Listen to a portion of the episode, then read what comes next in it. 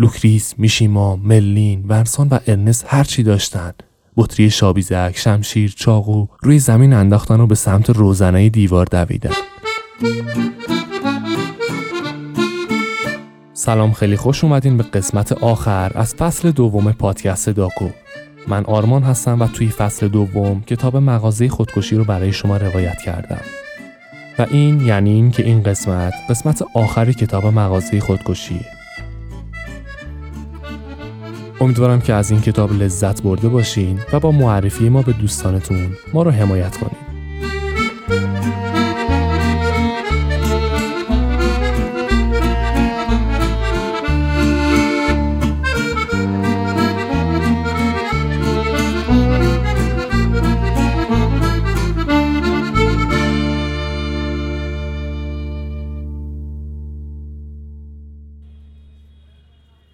کی این کارو کرده؟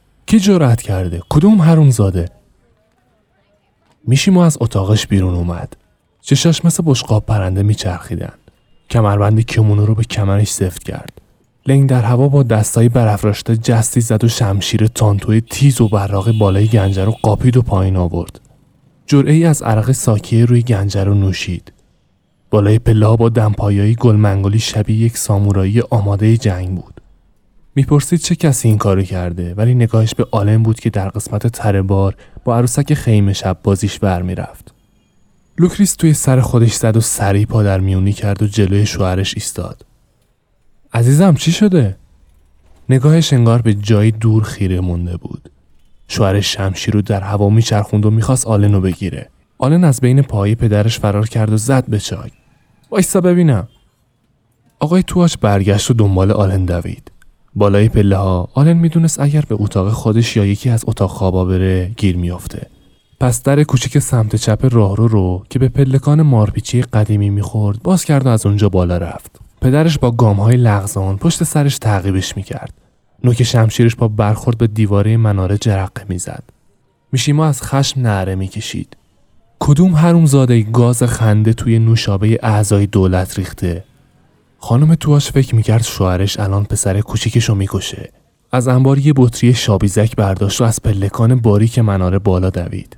ملین دنبالش میدوید و گریه می‌کرد. مامان پشت سر ملین هم ونسان بود. ارنستم که از بوی اسید سولفوری کمی گیج می‌زد پرسید چی شده؟ مرلین گفت چی شده؟ بدو بیا. آقای تواش از پله ها بالا رفت و اونقدر عصبانی بود که صداش بیرون نمی اومد. بقیه خانواده توی راهروی تنگ پلکان پشت سرش بودن. میشیما صرفه کنان به محوطه سنگی گردی رسید که سقفی مخروطی و دیوارهای پوسیده داشت. روی دیوار شکافایی مثل درز پیکانهای باروهای قرون وسطایی دیده می‌شد که از پشت اونا آسمون پیدا بود. شاید در گذشته های دور زنگ از اینجا به فاصله های دور می‌رفته یا متعلق به معزنی بوده که بانگ می‌گفته. اینجا صدای آرام نسیم به زجه ممتد بدل می‌شد. باد زیر دامن بلند و چیندار ملین رفت و اونو بالا برد. ملین خودشو جمع کرد و دستش روی دامنش کشید. شبه لامپای سبز و قرمز بیلبوردهای تبلیغاتی چینی به ساختمون قدیمی اونا می‌خورد. خانم تواش بطری شاویزک رو به سمت لباش برد و به شوهرش که داشت به آل نزدیک می‌شد گفت اگه بکشیش خودمو می‌کشم. منم همینطور. ملین کلاه خودی رو که ونسان برای تولدش به اون داده بود روی سرش گذاشت و بند اونو زیرش چونش بست. آماده بود زامنش رو بکشه. پسر بزرگ خانواده تواش هم چاقوی آشپزخونه رو زیر گلوش گذاشته بود. بابا به زنی زدم. میشیما گفت اونی که باید بکشم این نیست خودمم. دهانه بطری به لبای لوکریس نزدیکتر می‌شد. اگه خودتو بکشی منم خودمو می‌کشم. صدای گنگی از داخل کلاه زرهی مرلین بیرون اومد. منم همینطور. ونسان که داشت به زور یک پنکیک توی دهنش می‌چپوند تکرار کرد. من هم ارنست مهربون ناگهان کنترلش رو از دست داد و با عصبانیت گفت میشه بس کنین؟ مرلین عزیزم تو داری مادر میشی. شما چی بابا؟ اگه این کارو کنین کی مغازه رو بچرخونه میشیما فریاد زد. دیگه مغازه خودکشی وجود نداره. سکوت سنگینی بر جمع حکمفرما شد. لوکریس آهسته بطری شابیزک و پایین آورد و پرسید منظورت چیه؟ می‌خوان مغازه ما رو خراب کنن. فردا صبح پلمپش می‌کنن. ملین کنجکاوانه پرسید آخه کی؟ اونایی که مسخرشون کردیم بالای برجک ساختمون باد میوزید و سفیر می‌کشید آلن به عقب گام بر داشت و میشه ما به سوی اون پیش می اومد. آلن توضیح داد بعد از اینکه رئیس دولت توی برنامه زندی تلویزیون سخنرانی کرد شروع به انتقاد از خودش کرد و سر بطری پری شنی رو درآورد همه وزیر وزرای دولت هم همون کارو کردن. هیچ کدومشون به نوشابه دست نزدن و ازش نخوردن.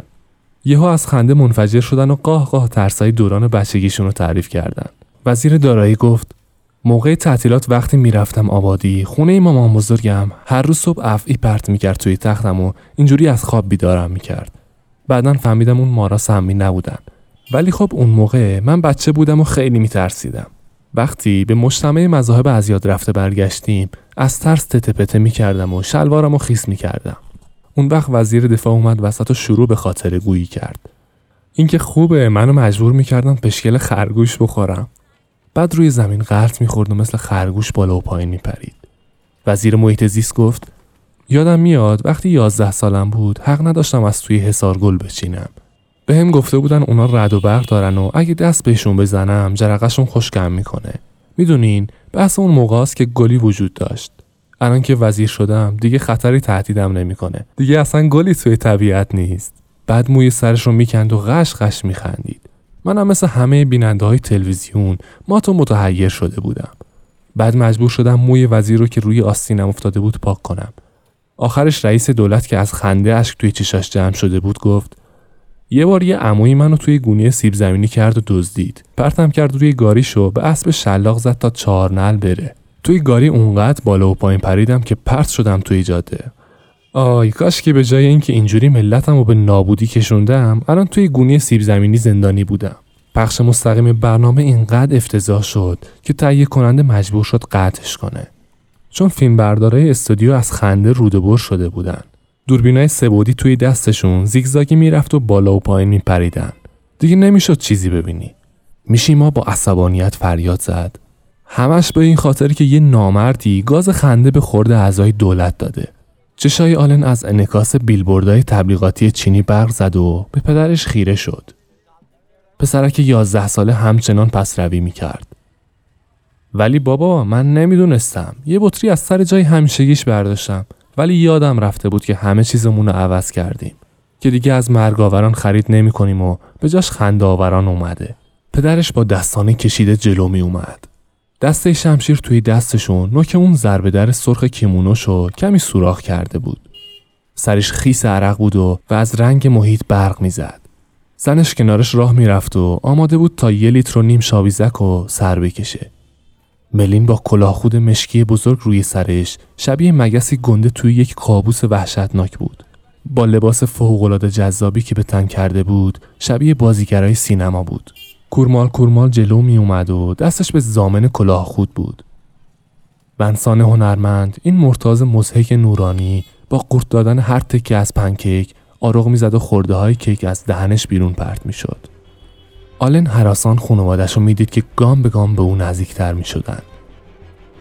نه نه نه این کارو نکن آلن یه دستش رو بالا آورد و عقب رفت و پشت یکی از روزنه های دیوار محو شد زیر پاهاش توی هوا خالی شد و پایین افتاد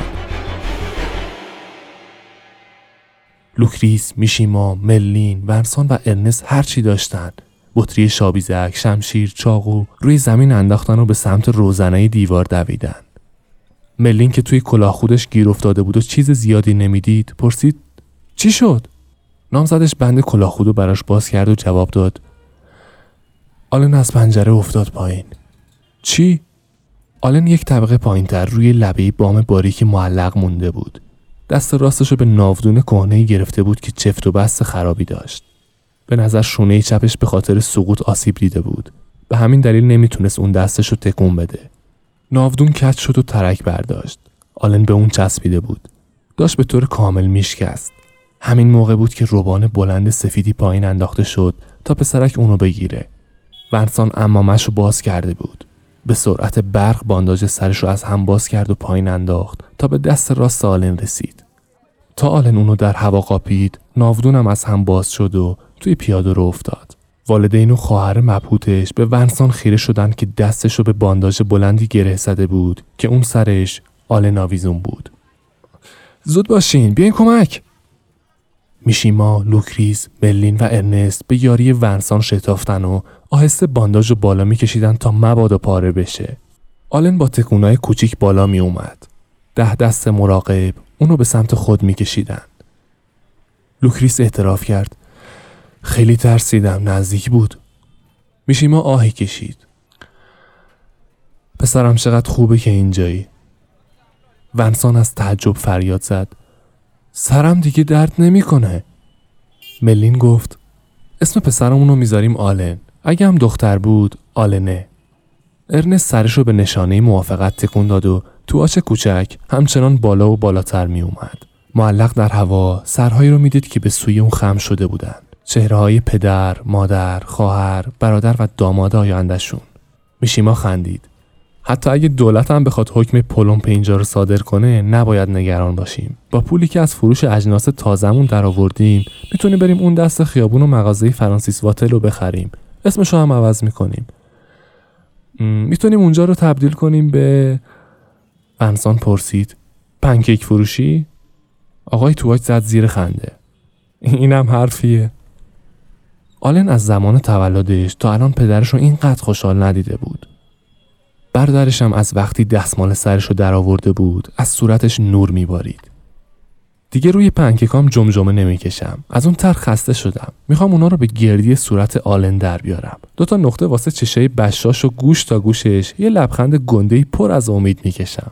بالاش با خمیرای ریز حلقه های طلایی درست می‌کنم. با پودر شکلاتم کک‌مک های گونه هاشو می‌ذارم. حتی آدمای بی هم از دیدن اونا ذوق می‌کنن و حس خوبی بهشون دست میده لوکریس شروع کرد به آواز خوندن. پسر کوچیکش هیچ وقت نشنیده بود که اون آهنگی بخونه. پسرکی دستش به بانداش چسبیده بود و آروم بالا می اومد. حالا دیگه کمتر از سه متر با اونا فاصله داشت. پشت ژاکت و شلوار روشن آلن حروف چینی بیلبوردها عوض می شدن. چنگ زده به بانداژ بدون درخواست حتی کمکی یا حتی ترس و وحشتی از اینکه چه پیش میاد آلن همینطور که آهسته و آروم بالا می‌رفت به اونا نگاه می‌کرد. خوشی دست جمعی اونا امید ناگهانیشو به آینده و لبخندهای روشن روی چهرهشون همه به خاطر شور زندگی اون بود. دو متر مونده به او خواهرش میخندید. خانم تواش نزدیک شدن پسرش رو تماشا می‌کرد. طوری که انگار مادرش توی حیات دبستان پیش اون اومده تا اونو به تاپ بازی ببره. مأموریت آلن به پایان رسیده بود. آلن خودشو رها کرد.